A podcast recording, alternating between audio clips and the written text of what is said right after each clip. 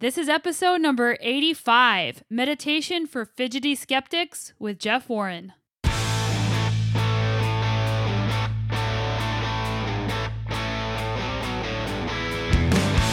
Welcome to the Sonya Looney Show.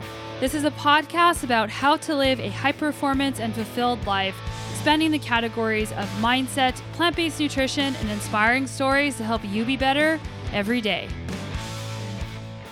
the cool thing about life is you get to figure out how do I want to be in this world?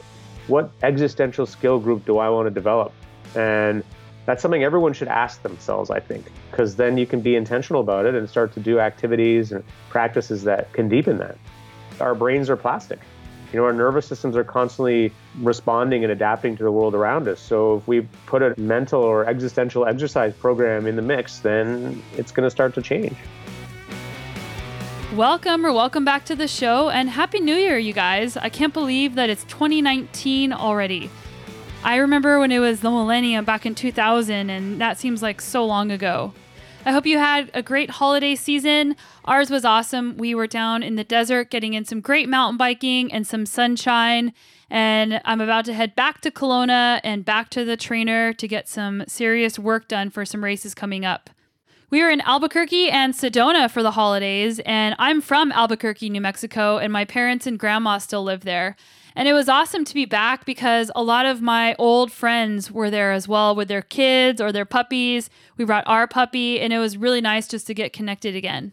Speaking of connection, I just want to say thank you so much for being a part of my community and for listening to this show. I can't believe that this is already 85 episodes and that I've been doing this for over a year and a half. It's the thing that brings me the most joy out of all the things that I do, getting to talk to such amazing people and being able to share their stories with you. So, thank you so much for being a part of that. And speaking of amazing people, I think you're really going to enjoy today's episode with Jeff Warren. I recently asked people on Twitter what new habits they are trying to adopt, especially because it's the new year. 95% of the responses had meditation as one of the habits. I've read a lot of articles on how meditation physically changes the brain, how it's a game changer not only for performance, but simply for enjoying our lives more, and how being consistent with meditation is important. But I've struggled with it. It's definitely something on my New Year's resolution list as well. I do it for a week or a couple weeks and then I'll give up and then promptly beat myself up for giving up because I should be doing meditation. But eventually I'd find my way back to it, but I just couldn't make the habit stick. I tried to figure out why I was having trouble making meditation a regular part of my routine. And when I believe the benefits of something, I just do it, like my plant based diet, like my 14 year commitment to my career as a cyclist. So why couldn't I just do meditation? It's because I couldn't tell if it was working or not. After I would do it, I'd say, I just can't tell the difference. So I recently read the book Meditation for Fidgety Skeptics by Jeff Warren and Dan Harris. By read, I mean listened. And I listened to it at 1.25 speed, so that gives you an idea of my personality. Full gas all the time. And that's something that I'm actually trying to change a little bit and find some downtime and relaxation time. I like this book because Dan and Jeff are both narrating the book. It's always really special when the authors narrate their own audiobook. And Jeff even leads meditations after the end of each chapter in the audiobook. I really like Jeff because he was funny and relatable, and he's a meditation expert in the book, and his teaching style really resonated with me. He wasn't all serious and monkey, if that's even a word. I realized I, by being too skeptical, was looking for reasons for meditation not to work. I was excited to also find the 10% Happier meditation app, and it also has different instructors and just seemed like more of a natural fit for me compared to some of the other meditation apps that I've tried. As I delve more into Jeff Warren and stalked his website on the internet, I learned that he has also authored other books. He leads meditation retreats, including meditation retreats in Costa Rica, which I hope I can go to one day and is the founder of the Consciousness Explorers Club that creates community around meditation. He lives in Toronto, and hopefully, I can make it out there. I was in Toronto actually last year um, in the fall doing a Veg Fest talk, but that's the only time I've ever been to Toronto. Jeff enjoys exploring consciousness through the mind, through the body, and even socially. His goal is to help people live more fulfilled lives. Jeff's background before he found meditation was actually in journalism, especially on the science side of things. When Jeff went to his first meditation retreat, he said that meditation did not come easily for him. He said, quote, I was and am a distractible, impulsive, overthinking, teeth gnashing worrier. I prefer to think about all the things that could happen in meditation than actually were happening. And that's a quote straight off his website, jeffwarren.org. If you're curious about meditation or you're struggling to make it a regular part of your life, like I am and was, I think you'll really enjoy this podcast. I asked him a lot of questions based on what I learned from Meditation for Fidgety Skeptics. We talked about how to meditate, even if you don't want to focus on the breath, different tools for learning about and accepting the inner workings of our emotions and thoughts, how to find the right practice for you, and even ways to make things like sports or even taking a shower part of your meditation practice. I'm really excited about this episode, and I also wanted to tell you that I'm working on a five or seven day wellness challenge, and I'm currently working on it right now. That's why I don't know how many days exactly it's going to be. But every single day, I'm going to introduce something that you can do. It only will take a couple of minutes to make you feel better and make you healthier. And you can decide if it's something that you want to incorporate regularly into your lives. So make sure you go to my website, sonyalooney.com, and there's a pop up that will come up and sign up for my newsletter because I'm going to be sending out videos and text every single day during this challenge. And it's all going to be delivered via my newsletter. So make sure you're signed up for that. And yeah, let's get into the show with Jeff Warren. I think you're really going to enjoy this episode. He's really awesome. And make sure you check out his website, jeffwarren.org, because there is so much information on there, and I think you'll really enjoy it.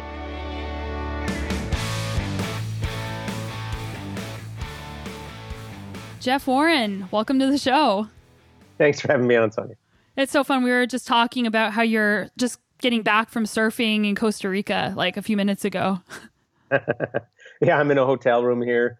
I am lucky I get to go down here in the winter and it's just like a natural paradise, you know. It's so green, it's lush and there's the ocean's right out there and I was just trying out this new thing called hand planing where you like it's like a thing about the size of like a big book that you put on your hand and then you can actually use to body surf a little bit. So I mean I, I surf as well, but this just just trying this out, it's pretty great.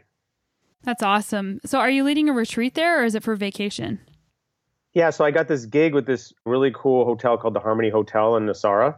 And they basically, in exchange for putting me up and feeding me, I just teach meditation three times a week. So Monday morning, Wednesday morning, and Friday morning. And I teach it for guests, for anyone in the local community. It's totally free.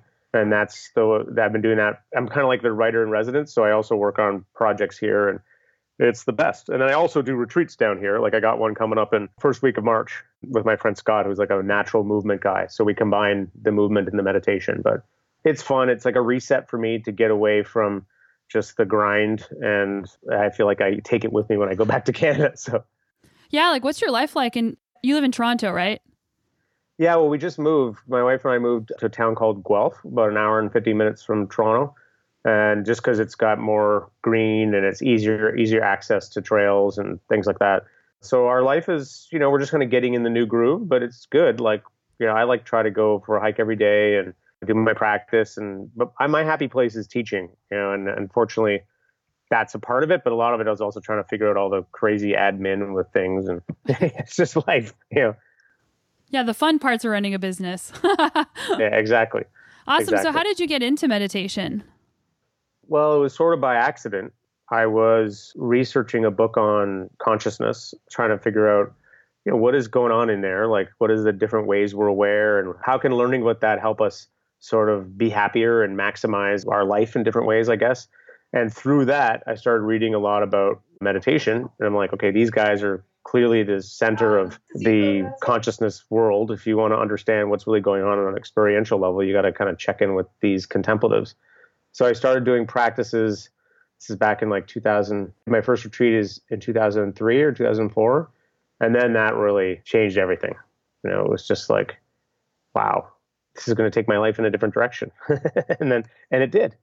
Awesome. And like, if someone's never gone to a meditation retreat, like I personally haven't, what is it like? Like, what do you do? Well, often when you hear about a retreat, and you haven't done one, it sounds more intimidating than it is because people think, oh, I'm going to be in silence all this time, and how's that going to work? but it actually is very, very, very, the silence becomes very nourishing once you kind of learn to make peace with it in a way. So, what you do in a retreat is you, I mean, there's different kinds of retreats. There's some retreats that have more movement, there's some that have more social stuff, but the traditional meditation retreat is it's all in silence. You wake up, you know, pretty early. You might go to a 45 minute sit, and then you might do like 15 minutes of walking, and then you might sit again. Then you have breakfast, and it's sort of like staged like that through the day, just alternating movement meditation with sitting. And then there might be uh, typically in the evening the the main teacher might give a talk or something about some theme or something that's going on. And because as you get start to get really settled and quiet, you start to notice all these things about your mind. And basically, when the mind gets quieter, there are fewer problems. And you can't believe how true that is until that starts to happen. So there's talks about kind of the insights that you start to get in the mind, and you are right on point there, and you follow along, and and you leave there feeling generally a lot more centered and settled and sane and kind of in your life. Now that's the sort of a typical retreat. Now my sheets are different. I I like to have more active stuff because I'm I'm really into movement and so I'm like I'm doing one in Canada and outside of Toronto coming up in like a week and it's got going to have cross country skiing in it and you know you can make anything a practice. So there's all lots of different kinds, but that's the kind I described to you as you could say is maybe a basic template. Okay, so not all meditation retreats are silent retreats.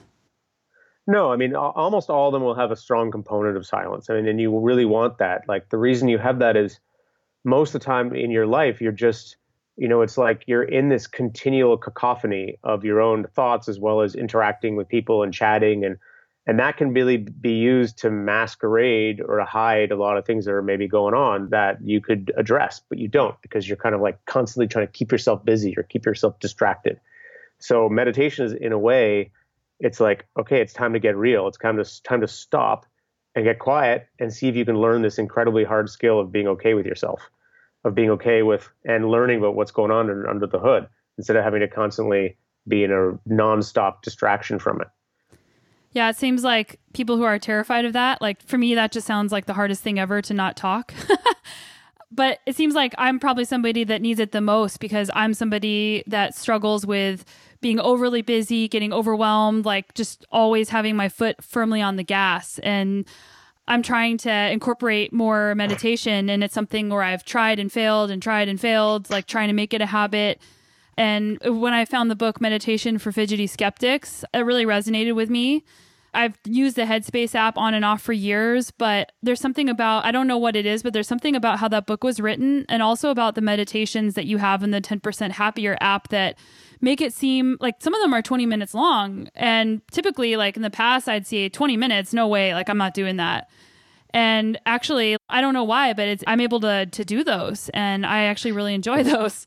So, yeah. That's awesome. Thank you. Well, I'm very happy to hear that. I mean, we can talk about how you know about the question of practice and accessibility but and ways to make it more accessible because there it's really just kind of about just finding what works for you you know but i thought maybe i just respond to something you said earlier which is this idea that's very common.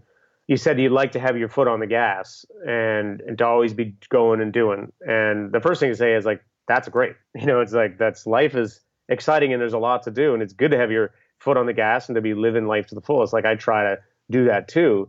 The issue is what you really are looking for, though, is flexibility. To be able to have your foot on the gas and then sometimes not have your foot on the gas. Like you don't want to have to have to have your foot on the gas. You see what I mean? Mm-hmm. Because if you have to have your foot on the gas, then you're not really free. You're living in this giant condition called having the foot on the gas. Like I always got to be going. I always got to be doing something.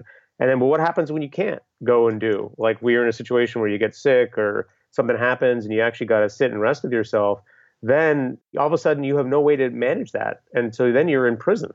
So the practice of meditation is basically about freedom. It's about how can you learn to be okay with more and more conditions. So you can just suck the juice out of having the foot on the gas to completely mix our metaphors. you can get the most out of being active, but when you need to like downshift into being chill, you can do that too.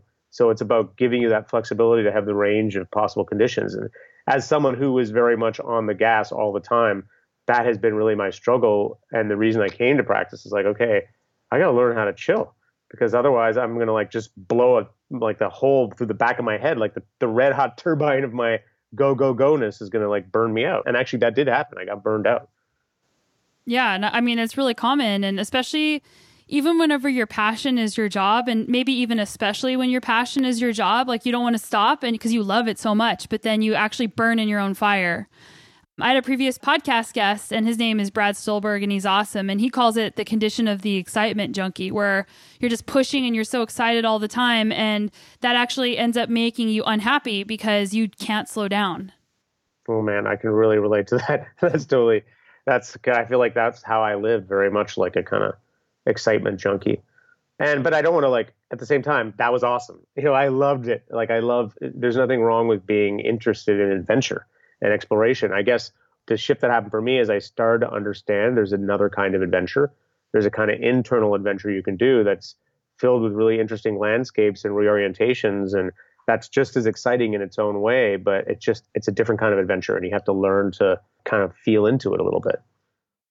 So, I think one of the biggest problems is getting started for people like meditation is talked about all the time. There's science that proves that it makes you it like it changes your brain chemistry and also doesn't it also change how your brain is wired? Like it actually has physical changes. So we all know that. We know, you know, I should be doing this. It's going to make my life better. But then it's that thing where it's like ah, I can't sit down for 10 minutes. So, do you have any advice for people on how to actually make time for it, commit to it fully so that they get started? Yeah, well, I don't actually necessarily think that everyone needs to meditate. I think that everyone needs a practice. Hmm. And a, a practice is what a practice of practicing how to be in the world in a way that is in line with how you want to be, with your intentions, whether it's more compassionate, more focused, more present. We need to be deliberate about that because if you're not deliberate about it, then whatever unconscious thing you're doing is just going to get bigger and bigger and bigger. Sometimes we get lucky our unconscious patterns are the ones that are that are taking us in the right direction. But most of us have both a mix of kind of good and bad behaviors, you know. So I think everybody needs a practice where they're intentional in that way. Meditation is a wonderful way to do it, like a seated still meditation, because it's the simplest kind of practice in a way. You could say it's like the mind in a pure culture. Like you can do practices in movement, in running, in nature, and all other kinds of things. And I can talk a little bit about that in a second. But because there's so much more going on there, it's easy to just be distracted by that stuff and to fool yourself and say, oh, yeah, that's my meditation. And it is maybe a little bit your meditation in that it gets you chill and who knows what else. But is it really, really, uh, really developing the skills or the qualities of being that you really want? It might, but I mean, I'm just saying that it's sometimes a little easier to fool yourself with that. So that's why I enjoy a, a seated practice in stillness. So what I would say is, it's important to have a practice and it's important to know what the practice is doing. So, in my case, the skills that I really am interested in and I talk about are specific skills of concentration, of clarity, of equanimity, and of kind of friendliness. And those are I can talk about each one and what how they work and what they look like, and it's pretty straightforward about how to make it deliberate in a seated practice and stillness. But you can also apply it to anything else in life, to your mountain biking, to your running, to your nature walks to hanging out with your dog. You know, it's just about being intentional that when that skill is getting booted up. So does that make sense? Yeah, I think that's awesome because it gives people freedom to realize like I don't have to sit down. That's not the only way to do it. And a lot of times people will say, well, mountain biking is my meditation. But you mentioned that you might say that, but it might actually not be true. And I used to say my mountain biking was my meditation. And then I realized that when I start riding, I don't have uh, other distractions, but then my mind is the treadmill starts ramping up and ramping up and I have all my best like ideas on the bike, but I'm being distracted and carried down these paths where sometimes I don't even realize I've climbed a hill. So that's opposite of meditation where oh, you're being carried away on the waves of your thoughts. Yeah, totally. That's really interesting. I mean, how I would put it is I think a lot of sports, first of all, sports are phenomenal, like and physical activity are phenomenal for developing all those skills in different contexts. And I think the great athletes and the great sports people who are really, really get their sport often just spontaneously drop into the qualities. So one of the qualities is concentration, which you're already kind of talking about. Concentration is the is the zone. So it's when you're focused and you're in flow. And what it's really about is when all of your faculties converge into one activity. So if you're mountain biking, you are mountain biking. Your mind is not in five different things. like what you're describing. It's like you are right there. You're with the bike, you're feeling every bump, your attention is converged on it. When that happens, we get very blissful. Like the body is happy, the mind is happy. That's the kind of that's what concentration is. And that's the classic thing that gets booted up as a muscle group in sport or in a physical activity. So if you're doing your sport and your mind and you're thinking about your laundry list, you're not really developing that concentration. You might be developing other things, but I would say that if you really want to make it even more a deeper concentration practice, practice then noticing that that's happened, that you're off thinking about your laundry list and coming back to being super in the present moment with your body and kind of seeing if you can do that. So that's the, the concentration skill. And now all these skills work together. The clarity skill is the clarity of like being aware of every little subtle thing happening in your experience. So most of the time we're kind of on the surface and we're kind of just aware a little bit of our thoughts or barely even aware of that. We're kind of just, you know, bipping from one thing to another. The clarity is you start to see how you're getting pulled into different directions. Oh, isn't that interesting?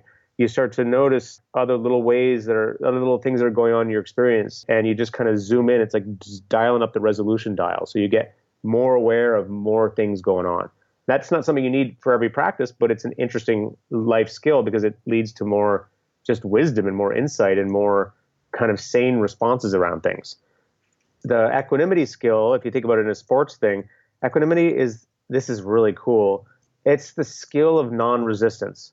So it's like when you're really concentrated and in the zone, and say you're running or you're doing some other kind of endurance sport, can you do a thing where you kind of just like loosen up, loosen inside, and just let yourself almost glide through the world? Like there's this sort of smoothness where you're not fighting internally with yourself. Everything's kind of coming together. You're not fighting with the world around you. It's like there's a kind of quality of smoothness that comes into it. And, and some athletes will recognize this, you know, that you can draw this this kind of place you drop into where everything just seems to line up, you know? Have you had that experience? Definitely. And a lot of my training has been indoors lately, and you can tell me if this isn't correct, but I've been working on perception of pain and accepting and welcoming the pain because whenever you're putting yourself through a really hard workout, the alarm bells are going off like this hurts, this hurts, oh my gosh, like how long can I do this for? Like all these things start coming up in your head. So what I've been doing is closing my eyes and just saying I accept this pain and it's fine. And that's actually been really helpful. Wow. So that's the super deep practice. That is exactly what I'm talking about. That's the practice of equanimity Equanimity is the practice of accepting exactly what's happening in the moment. So if discomfort is there, instead of subtly fighting against it, you just accept, okay, there's discomfort there. And that paradoxically makes the discomfort easier to deal with. Similarly, it's like, so the practice of accepting the moment means you're not subtly trying to create friction or fighting with it. So that's how I sometimes I talk about the opposite, about the smoothness. If you've got that smoothness, there's a sense in which you're accepting everything in the moment and just responding to it so that that's it's the same skill. And this is a skill that like there is no greater skill in life that i can think of you know? Maybe compassion and loving kindness those are awesome skills too. But the skill of being present to what's actually going on is the foundation of sanity. It's the foundation of real connection. And as you go deeper and deeper into it you just start to notice that there's a rich and beautiful connection with your life that you're more and more connected to. So it's the, also the skill of fulfillment and the skill of meaning. it's it's pretty beautiful. Yeah, and I wanted to take equanimity away from the athlete exercise part and bring it into our daily life because I've noticed this with myself and with a lot of my friends is you get perturbed by something. Something didn't go right or something has happened. Now you feel stressed about this situation that you probably can't control. And it's often the unknown that makes us feel the most stressed because we can't do anything about it. But then instead of accepting that, which would be the equanimity thing, our brain just starts going, well, what if this and what if that? And like you just get wound up into this this frenzy of thoughts and it's really hard to come back to baseline. So how could people practice not letting that take them away and stopping the rumination? Well, I mean, you said it. It's like I guess that's why I think it's valuable to have a seated practice or a, a period of time when you're deliberately practicing the skills because that's where you it's easiest to get a sense of the flavor or the taste of what equanimity is like. And then you have a place where you're deliberately practicing it and it starts to float into the rest of your life. And then in the rest of the life you just start to notice wow i'm not really being equanimous right now. I'm not being accepting of the situation. I'm in this kind of little fighting with it like fighty mcfighty. I'm sitting here like gripping on my teeth and trying to jam and fight it when this is just what's happening. So you start to notice and you get better and better in the moment of just noticing when you're trying to get fixated or trying to control or getting uptight and you just let go. And then you notice you're getting fixated uptight and you let go. And I should just say here, because a lot of people get misunderstand this, when I'm talking about accepting, this is kind of a subtle point I want to make. I don't mean that you're accepting objective circumstances necessarily. There may be a, circumstance that needs to be changed. What I mean is that you accept that it's happening right now and it's having an impact on you. That's the kind of acceptance. When you do that, then you actually save all this energy because you're no longer fighting against the reality of the situation. You're allowing it to be what it is. Then that saves all this energy and then it allows you to make a more appropriate response to change objective circumstances. Does that make sense? Totally. And I think that one of the fears that people have is losing their edge. And I think this, this equanimous mindset is maybe the number one thing that people are worried that they're losing their edge because they're like, well, then I'm not going to care about anything. And then everything's going to be cool. I'm going to be mellow and I'm not going to be as driven or, or even like some people are driven by anger or by the chip on their shoulder. So, yeah, I think that this is this practice, especially the equanimous equanimity portion of meditation is is so valuable and it's for me, I would say that's the hardest one. Yeah, well, not just for you, for me too, for everybody. like some people might struggle with like the clarity part or the compassion part. And yeah, do you mind listing those six mental muscles again? Sure. Well, there's different ways of talking about different muscle groups, I guess you could say. The ones that I, my teacher, Shinzen Young, who's a really great meditation teacher, really smart, he really focuses on concentration, clarity, and equanimity. And those are ones I also focus on. But I also think uh, friendliness is really important, compassion, like this, whatever you want to call it, like gratitude, some kind of positive piece that kind of like overlays life with just more goodness. You know, and there's no two ways about it. Like when you start to practice having slightly friendlier responses to people and being grateful for what you have and and be having compassion and all these simple things, you know, life gets richer and more beautiful. I mean, it's pretty straight ahead. and then another one I would say is enjoyment, which is related to friendliness, but it has to do with deliberately choosing to find things enjoyable, especially simple things like simple pleasures. Like, you know, even right now, if you're listening to this, kind of breathing and noticing that every time you let go, when you breathe out, there's a kind of a nice little relaxing, and that's kind of nice. Or whatever simple pleasure is there in your experience, this capacity to appreciate and enjoy, I would say, is another important one. There's others, you know, the mindfulness piece, like I think that's connected a lot to the clarity, but other people define mindfulness as just remembering. It's like, oh, just remembering to be aware, come back into this moment, reset. This is where I am. That's skill you know, and it's like, and then then it combines the clarity and the equanimity. And so, and I guess the question, but I would ask people is like, what skill is important for you? You know, those are just some that I've found to be important for me, and there's some of the classics that are talked about within a Buddhist context and other contexts. But kind of like the cool thing about life is you get to figure out how do I want to be in this world? What existential skill group do I want to develop? And that's something everyone should ask themselves, I think, because then you can be intentional about it and start to do activities and practices that can deepen that. I mean, that's the plasticity you were talking about. We, our brains are plastic. You know, our nervous systems are constantly responding and adapting to the world around us. So if we put a mental or existential exercise program in the mix, then it's going to start to change. So I think that whenever people actually so so now we've gotten to getting started, they're sitting down, maybe they're doing a walking meditation or something. But then that critical voice comes in of I'm not good at this, I'm not doing it right. This isn't actually doing anything, like I can't feel anything. So how should people deal with those thoughts that come up?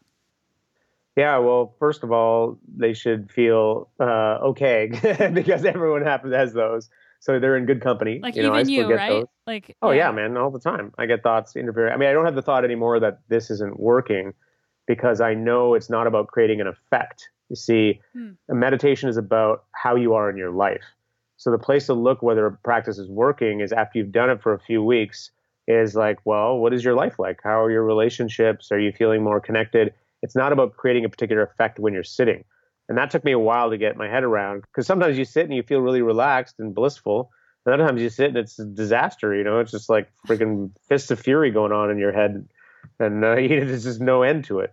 So you got to start to get relaxed about that and just say, okay, that's just what's happening right now. Even then, you'll get benefit in the sense that you're practicing being okay with that. That's the equanimity. You're practicing getting distracted and coming back. That's the concentration. You're practicing noticing that that happened. That's the clarity.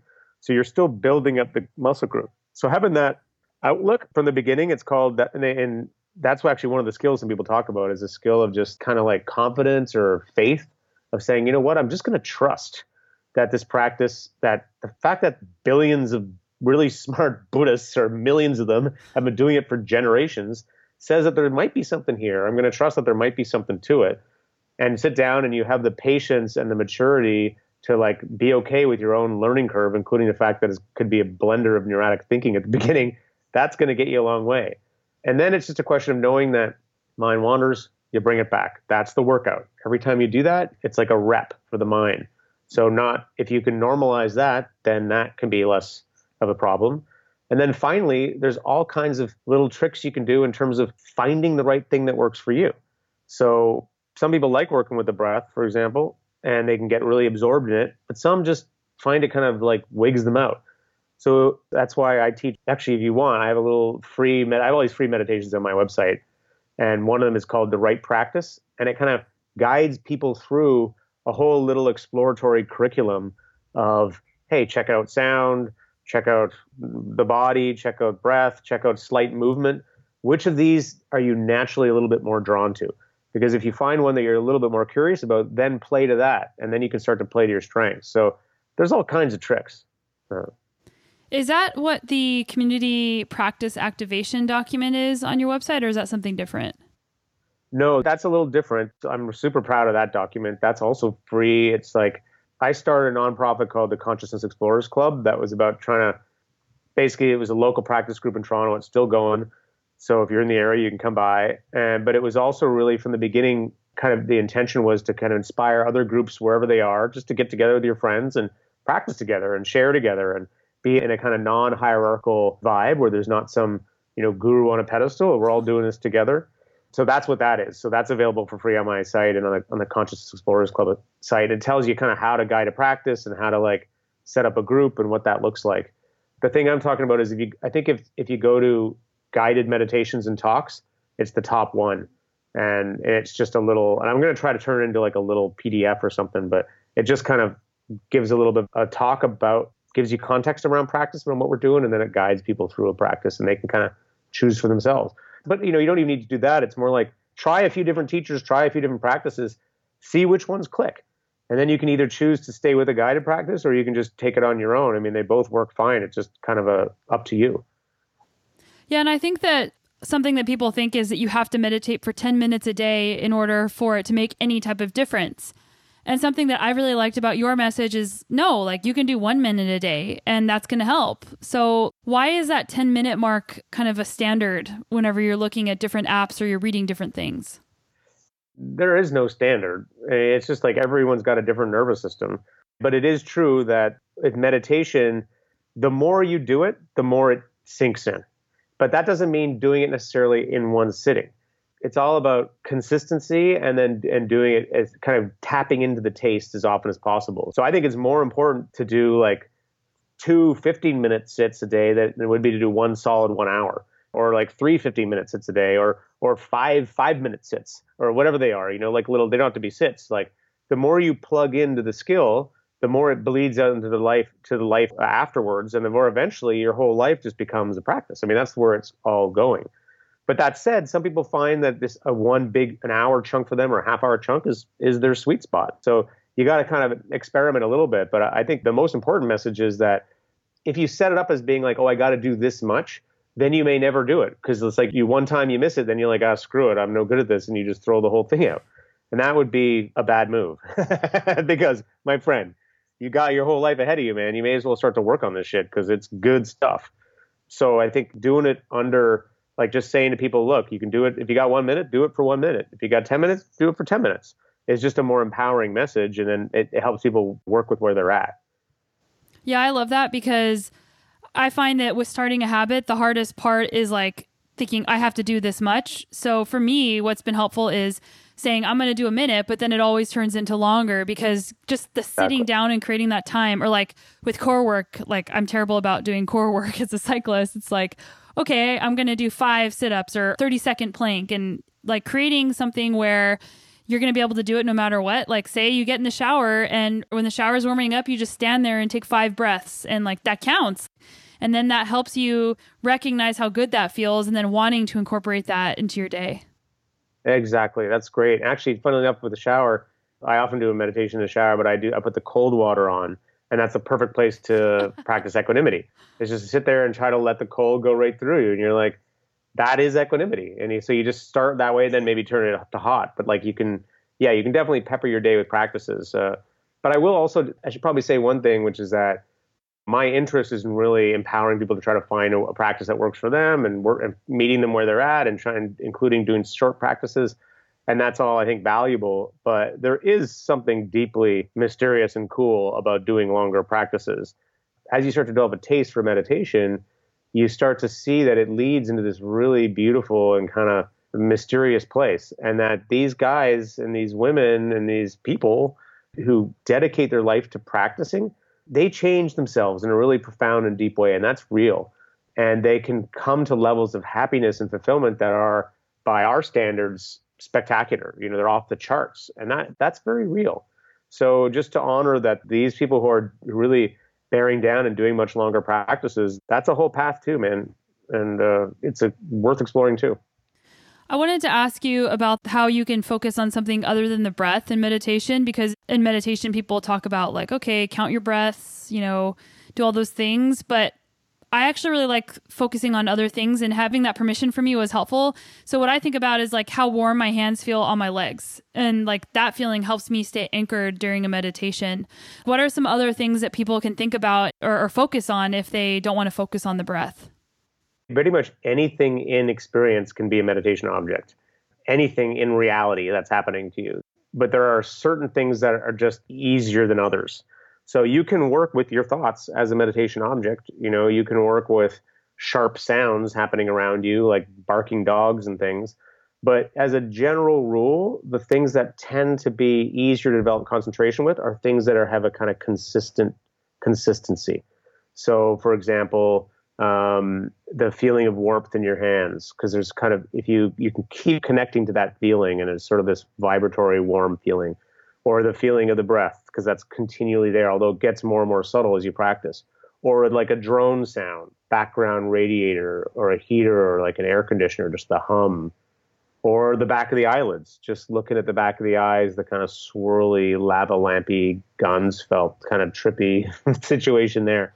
So those kinds of things are the sound of running water you know like those things are all those are good. But really anything like i often just work with like a point in the body like I'll just meditate on my hara, like this point in the belly, in like below the belly button, just this like this warrior thing, like you're samurai, and just like plugging your attention to this point, or a point in your heart, you know, or you try to hold a feeling of caring for somebody, or you just you can pay attention to your whole posture sitting. You just imagine you're a mountain, and you kind of have a visualization or a, an embodied sense of yourself as a mountain, and then that's what you're holding as an object. So all these things are great. You know, it's just about what's going to click for you and you kind of so doing a little bit of experimenting is was really helpful yeah, and I wanted to ask you about different types of meditation because I've also heard of transcendental meditation, and I'm still not really sure what that is compared to the mindfulness meditation. Can you tell people what that means and me? yeah, no problem. Well, I mean, I'm not an expert in it, but it's another form of meditation. In this, in that case, it's a meditation where the object is a mantra. So it just means it's a phrase that you're repeating in your head and the more you repeat it again and again, and eventually it becomes kind of like it almost like the phrase starts to go on automatic. And it becomes something that's very soothing for people and it helps them get concentrated. And one of the values of a mantra is it sometimes like gobbles up the whole bandwidth of the thinking mind. So because you're using thinking to you're paying attention in a sense to a thought, this mantra again and again, it can be easier to get concentrated. So some people really like it. I guess that's the kind of like a pretty positive gloss on it. It has its own kind of like spiritual stuff around it. Like there's a kind of wrapper and that has a kind of whole worldview attached to it that some mm-hmm. people don't like so much. but some people really do. And, and it's not like Buddhism doesn't have a worldview. They all have, everything has a worldview around it. I mean, the fashion now is to try to present all this in very secular, straight ahead way. And I try to do that. But, you know, even I, for me, there's a view, which is that this stuff is positive for you, that there's such a thing as a deep end to practice. You know, everyone has a view, but that view is one that, you know, you should just be aware of it. That's all. And see if it's like what you're into. And what about people who fall asleep? I was so proud of my dad. Like he, I was like, you got to try meditation, and he did. And he said, every time I try, I just fall asleep. So how can people prevent falling asleep? Well, I mean, that's kind of one of the they had they talk about the hindrances in a practice around classic challenges, and that's a classic one. Everyone gets the sleepiness at some point or another. Sometimes it's just telling you that what you need to do is have a nap, you know, because you're overtired. But in general, some of the things people do is they open their eyes, they stand up while they meditate.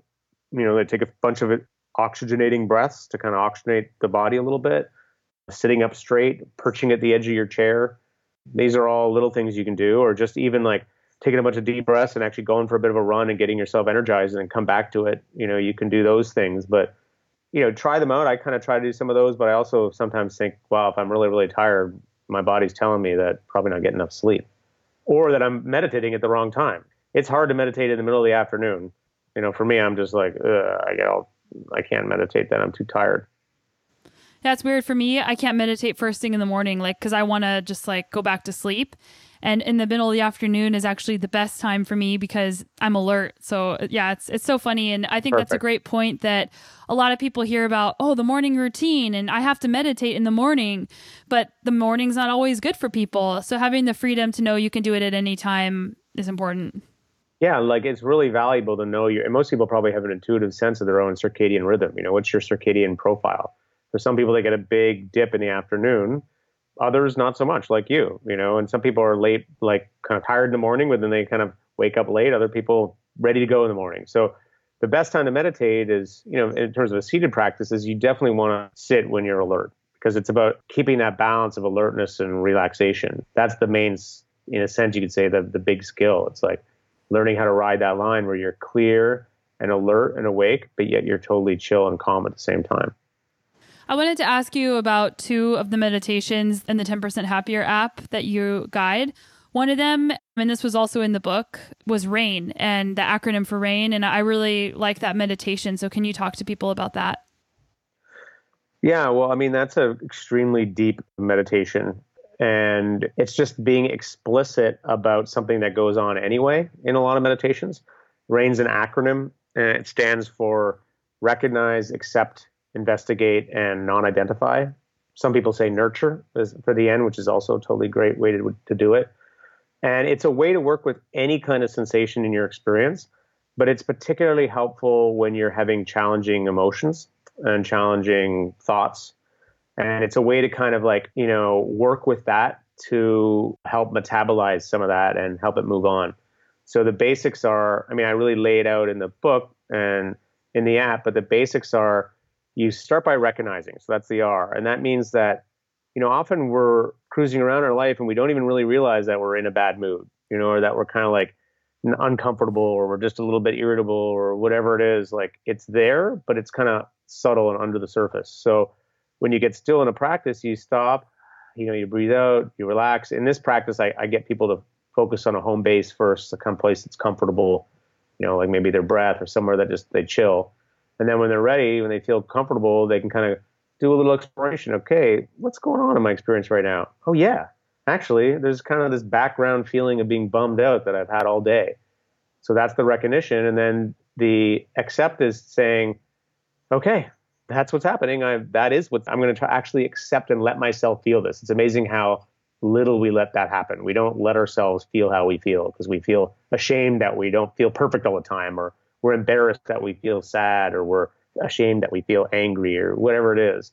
So you're saying, okay, it's time to make this mature move and accept that this is how we feel. So that's the accept. And then the investigate is, well, where do I feel that? Like every if you're having an emotional response in some way, almost always there's some subtle part of the body that's being activated. So could be a little bit of sadness around the eyes or tightness in the jaw if you're mad or you know, anxiousness or excitement in the chest or heartbreak in the heart, you know, or a feeling in the gut like of dread or who knows what. Like I'm just those are examples of kind of how it comes up for me, but everyone's a bit different. But you kind of investigate through the, the midline of your body. Well, what, what's going on in there? And then is this related to this? And it's just this kind of gentle noticing and opening and feeling. And the investigation is sort of like you're you're actually expanding the bandwidth of what you're accepting, letting all this stuff be there. So it's just kind of like coming up in you, and it's allowed to kind of go through you. You know, you just I imagine that I'm like almost going backwards and it's kind of going forward. All the sensations and the feelings are just sort of moving very slowly, like the slow drift, and I just let it happen, and while being aware. And then the non-identify is kind of the last move, is just sort of saying, like letting go, not trying to grab onto it and make a story out of it, but just letting it recognize that your feelings, your thoughts, all of it's just part of nature. And you're just actually part of nature. You're part of this big natural process that's kind of rising and falling and you're like a giant lung being breathed by all these systems, and you're just, and you let that be the case. It's like you're getting out of your own way. And that's a deeply freeing thing. And what can happen is we do all these together is that people find that all that emotional feeling can sort of, it's like it expresses itself and then it can be metabolized and then we can move on and reset. That's kind of the ideal. And that's why, and that's what we're doing in a lot of meditation practices. We're kind of updating ourselves letting everything express itself so we can come back into the moment and not be kind of hanging on to stuff. And there's often this wonderful feeling of release or of opening. And the last thing I'll say about that is if you're doing this kind of a practice and you're working with challenging stuff, sometimes you do that and it just moves, opens up and moves through you and it kind of passes. And that's great. Other times it actually gets more intense. And that can also be fine. You can kind of stay with that if you like. Or what I like to tell people is you can pace yourself. So if it gets a bit intense, like all of a sudden the sadness gets really sad, or the anger really comes up, or the energy comes up, whatever it is, you just go, you know what? Okay, I'm going to just back off a little bit, go back to my home base, which is maybe noticing your hands or noticing your breath and just get chill there for a bit. And then when you feel ready, you kind of go back into the feeling. And, and that way you can kind of just pace yourself. Because sometimes it can just get a bit overwhelming, and this is a way to work smart. Yeah, I think that the hardest part with the accept part of the rain is trying not to fix it. And for me, when I've been doing that in my practice, I realize, and something I didn't realize before this was I kind of walk around with low level anxiety all the time. Like I'm a happy person, like everything like that. But I realized that there's this low level anxiety and it was just saying, okay, like I accept this. And then later it's like, well, what is this anxiety about? And it's, I'm not enough. And that that actually goes down the path of why do I feel the need to work so hard? It's because I'm trying to prove that I'm enough. But then some things can't just be fixed. So just like accepting that that's where you are right now instead of trying to fix it, it has been really helpful for me, but it's also been really hard. You're pretty awesome, man. That's that's where it's at. You know, you just said it all right there. You know, that's uh, I appreciate your vulnerability, and I'm the same way. That's when I started practicing. I started noticing that I had this exact same thing, a low level kind of anxiousness about needing to kind of get everything controlled and right. And it's because I felt like, I guess in some way, I didn't feel that safe or like I belonged in some way. And so what you're describing is it's called the progress of insight. It's as you start to do a practice, especially a mindfulness practice, you start to get insights about all these fundamental things you're doing. And it begins with accepting it. That's like the sane part, saying, okay, well, I'm just to, I can see this is happening and it's, it may be uncomfortable to accept, but I got to begin with being real. And so you accept it. And then after you accept it, it can still be there for a long time. But it's the beginning of beginning to metabolize it. It's beginning, and it's this process, you know, of like of coming back to it in a sensitive and caring way, noticing when you're feeling that way, having compassion. That's the nurture part. Compassion for yourself, letting it be there, and you develop more and more insight around it. And eventually, some of those energies start to basically discharge, and you start to come into more peace but it's a progress. And sometimes it requires other kinds of interventions. Like, you know, for me, it, it involved going to a trauma therapist because I had a lot of physical injuries in my life with broken neck and broken shoulders. And, and a lot of that pain and like stuff was all stuck in there. Like my body was traumatized. And I would find it in meditation and it was too big to deal with only from practice. So I would go to somebody to help me kind of work with those energies. So if you find like a, body based, like a somatic trauma type expert, they're really good for releasing that stuff or a therapist or who knows what. But it, other modalities can help. Um, Yeah, and I think this is a great segue into the the next part that I wanted to talk about was the compassion meditation. And I've had just for the listeners, Dr. Kristin Neff, who is a self compassion researcher, she's created the self compassion scale. And in her book, they do talk about self compassion meditation. And one of yours is you say, May I be well. And I really love that one because may I be well isn't just about like physical, like, oh, do I have a cold? It's like, may I feel good and grounded and happy in my life. And I've actually started using that on a daily basis. Whenever I start feeling like wound up about something, I just say, no, like, may I be well. And then I feel myself relax. That's awesome. yeah, I mean, compassion makes the world go round. And it's as true for your relationship to yourself as it is for other people, you know. And we often have a double standard where we're like, oh, yeah, okay, I can understand how it's important to be friendly to other people, but we're brutal to ourselves, you know, really harsh, really just our inner critic, just cutting ourselves all the time. And it's like, when you do that, you create suffering in yourself. And that actually is taken away from your capacity to be with other people. So the most compassionate thing you can do for other people is to include yourself in the compassion. And it's just about finding a practice, a way of doing that doesn't sound cheesy to you. You know, that sounds real to you. And so it's and so I often tell people, you know, like find a phrase that works for them. Like may I be well works for you. It works for me too. Other people it might just be like, you know, something different. Like you're okay or what's up, dude? Or I don't know, whatever. Like something that just that feels that it's like you kind of got to find your own voice in it. But again, it's something you can play around a little bit with. But I can't overstate how important it is to when you're having a hard time in your life, and it's going to happen all the time. We're all we all have hard times. Just to take a moment. What happens often to us is instead we just go, we get mad about the fact that we're having a hard time. So it's like we're we're adding insult to injury, or we or we're you know who knows what. We just build on it. But instead, of just taking a moment of noticing, oh yeah, things aren't that like I'm bummed out right now, or I'm like, or I'm just really frustrated about something, and just taking a moment to go, it's okay. You know, it's like it's all right, man. You know, things don't have to be perfect. To kind of have a little bit of like a almost a parental caring attitude to yourself. It sounds cheesy for some people, but it took me a while to get it. But when you do that, it can make a difference. It can actually make it so it goes away a little better. And after a while, you start to have the same open, caring kind of paternal or, or, parental attitude to yourself as you do to everyone. You know, just this thing of like you're holding space for whoever's around you, including yourself. And that's like the presence that comes from a practice. And it's a and it's deep and you feel it. You know, it's like the grandmother energy you feel from solid grandmas and grandpas or parents when they've got that and people in your life, you know, it's like, okay, can I do that for myself? Because it's worth trying to explore how that can happen.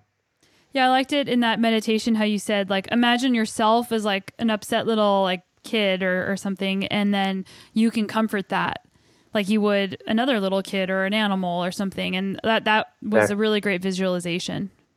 Yeah, and you can keep it private too. You don't have to tell other people you're doing this. You know, it's like this is your this is your inner world. If you want to pretend you're just a little co- cuddly chipmunk and you're just it's like you can do whatever you want, man. It's like this it's your life. I mean, it, it's all about whatever helps. So. So the book that I, I, haven't finished 10% Happier yet, which I know is just by Dan Harris, but the meditation for fidgety skeptics, you guys went on a tour in a bus all over the country, like like had you had like a, a meditation booth. But was it hard to take on the role of for skeptics part? Because I mean, I don't really know how you would be able to do that if you yourself don't feel like you're a skeptic. I don't know if that's a, a that's not really a question. It's like, okay, the book is for skeptics. So do you feel like people are coming up to you and they're just like, yeah, right, like who's this guy? And how do you accept that and how do you portray it in a way to those people so that they can kind of relax and get their shoulders out of their ears and not be like, oh, I'm not tough. you know, some people think they're not tough if they meditate or if they talk about their feelings. Well, that's a good question. I mean, when we talk about for fidgety skeptics, the skepticism we were talking about is more about people who are skeptical that it could work for them. You know, mm-hmm. so when we were going around the country, we weren't actually trying to sell meditation to anybody. We were connecting to pre-existing groups like cops and the military and like social workers and like formerly incarcerated teens and and neuroscientists, like all these different people who were actually already doing the practices and were interested in learning and deepening it and had confronted particular challenges and were wondering how to work with those challenges. So that was very much the intention of the book. And I love working with. So to answer your question, I actually like working with both kinds of skeptics. So the first kind of skeptic is the skeptic that I, this isn't going to work for me. You know, that's very normal because that's where I was at. Like I like trying to help people connect to the range of possibilities in a practice to help them find one. Because I think most people can I think, like I said at the beginning, I think everyone could use a practice. It's just about finding the practice that works, and I want to try to help people to do that. So that's my fun place, you know. But the other kind of skepticism is also one that I I like working with because I came from science journalism. You know, I was a journalist and particularly interested in science, and and I was very suspicious of spiritual stuff. And so I'm very conversant in that kind of an outlook, and I find my I'm very comfortable in that kind of secular worldview. And I like, you know, when I meet people who are skeptical about it, first of all, I'm not trying to convince them. I say, you know, it's like you have a right to be skeptical. You should check it out for yourself. But I just I just kind of point out what's happened in my experience and I give them a kind of overview of what some people are finding and then I, I make that invitation. What's interesting from the point of view, that second point of view of skepticism is people often want to know what the evidence is. They want to know what the objective evidence is, the science, and there's some good science about that now. That's it's interesting. But the domain of practice isn't the domain of objective circumstances. It's the domain of subjective experience. So nobody can tell you what's going to happen in your practice except for you and your own experience. There is no way around that. And the evidence of a practice working is often a lot of it is that that's the, the data it's drawing from is how you feel inside which may there may be objective measures for that. Certainly, people on the outside of your life might notice that you're feeling happier or whatever it is, but that it's always the internal piece. So you kind of got to shift into appreciating this other dimension of reality, the, the dimension of our own inner experience as being something that's worth paying attention to. And that's actually something that science is just coming around to. You know, I was I wrote about consciousness, and originally with consciousness, people just talked about behaviors. They didn't even talk about the consciousness stuff at all. It was just about oh, that was behaviorism, and then it was just because okay, now I could talk about the brains. But now people are talking about subjective experience and first person experience and the importance of that. And so you're having this, you're witnessing this really interesting moment in science and in reason where people are saying, oh wow, we actually got to start taking understanding this whole other data set, this data set of inner experience, and how do we do that in a way that's rigorous? And I think meditation is one way to do that. So. Yeah, I really liked it because I uh, had tried meditation, as I mentioned, and I, I quit because I was like, I don't feel any different. I don't think this is working. Like, how do I even know this is doing anything? But I don't know. I, for some reason, after reading that book, I feel like it's doing something. So I don't know if it's like I convinced myself and I accepted that, like, skeptical people or questioners, once you make up your mind about something, it's a lot easier to move forward and even to see the benefits because sometimes we decide in advance like this isn't going to work exactly. i don't believe in this and it really might sure. be working but you're choosing not to let it work yeah you basically every five minutes you spout off some really awesome piece of wisdom Sonya it's hilarious because that's you just nailed something that's a very subtle truth that also is something you start to notice in practice which is how much your expectations shape your experience and if we have an expectation, just like you said, if you have an expectation that like, oh, this isn't going to work for me, well, you're basically stacking the deck against yourself. Whereas if you, I mean, it's not like unlike a relationship. You know, I'm sitting here, my wife's sitting right next to me here, and it's like I remember the moment when I was like, I love this person. I really love this person, and I had, some idea in my head, you know, of maybe what the perfect relationship was looking like, was going to look like, and it wasn't quite this. It was a different thing that I couldn't have anticipated. And when I just completely accepted it and made a total commitment to her, the relationship got a hundred times better but it wouldn't have happened until I made that commitment. It was like the commitment released something that then opened up an ability for us to be with each other in this new way and be kind of real with each other in a new way. And it's not unlike that with the practice. You know, it's like something happens when you commit. And so there's that. That's true. And then the other side is we still have to be patient. You know, you gotta there's gonna be ups and downs. And the big picture of a practice is just being mature about it and saying, that's human nature. That's life and you know you stay with it and then eventually the evidence becomes your life yeah and it's like if you miss a day or you miss a week like don't quit like just get back in whenever you can exactly it, it, there's an expression in practice begin anew every moment is a new opportunity to start. And like I fall off the bandwagon all the time. Like I just came off the bandwagon. you know, I was on a, I was kind of like flopped off, and I was going, I was on this. You know, I'm here. I am touring for this book about meditation. I wasn't even meditating that much myself. I'm like, what a fraud I am. but then I was, you know, then I started getting back into it through more of movement, and then that's just how it goes.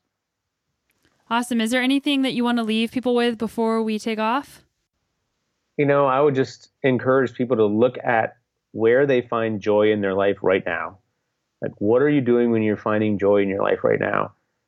And because that can be the basis of your practice, you know, right there. And then just being a little bit more deliberate about like letting yourself be devoted to it. That's the concentration, about being a little bit more deliberate about really surrendering fully to this thing you enjoy. So you're just smoothly moving into it. But being a little bit more deliberate about finding the appreciation, the the enjoyment, the the friendliness in it.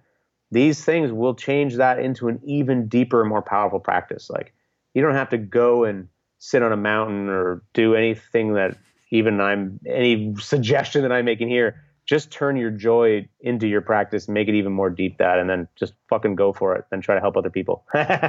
awesome. I love it. I'll put everything in the show notes for people so they can find your website and, and even come to one of your retreats and get in touch with you. That's sweet of you. Yeah, I got one in coming up, like a cross country ski type thing, and then I'm doing a really cool movement uh, retreat with this guy Scott Davis that in Costa Rica, and that'll be fun too. It'll be mixing up both all the skills, and, and you're all welcome to come anytime. Cool. Thank you so much.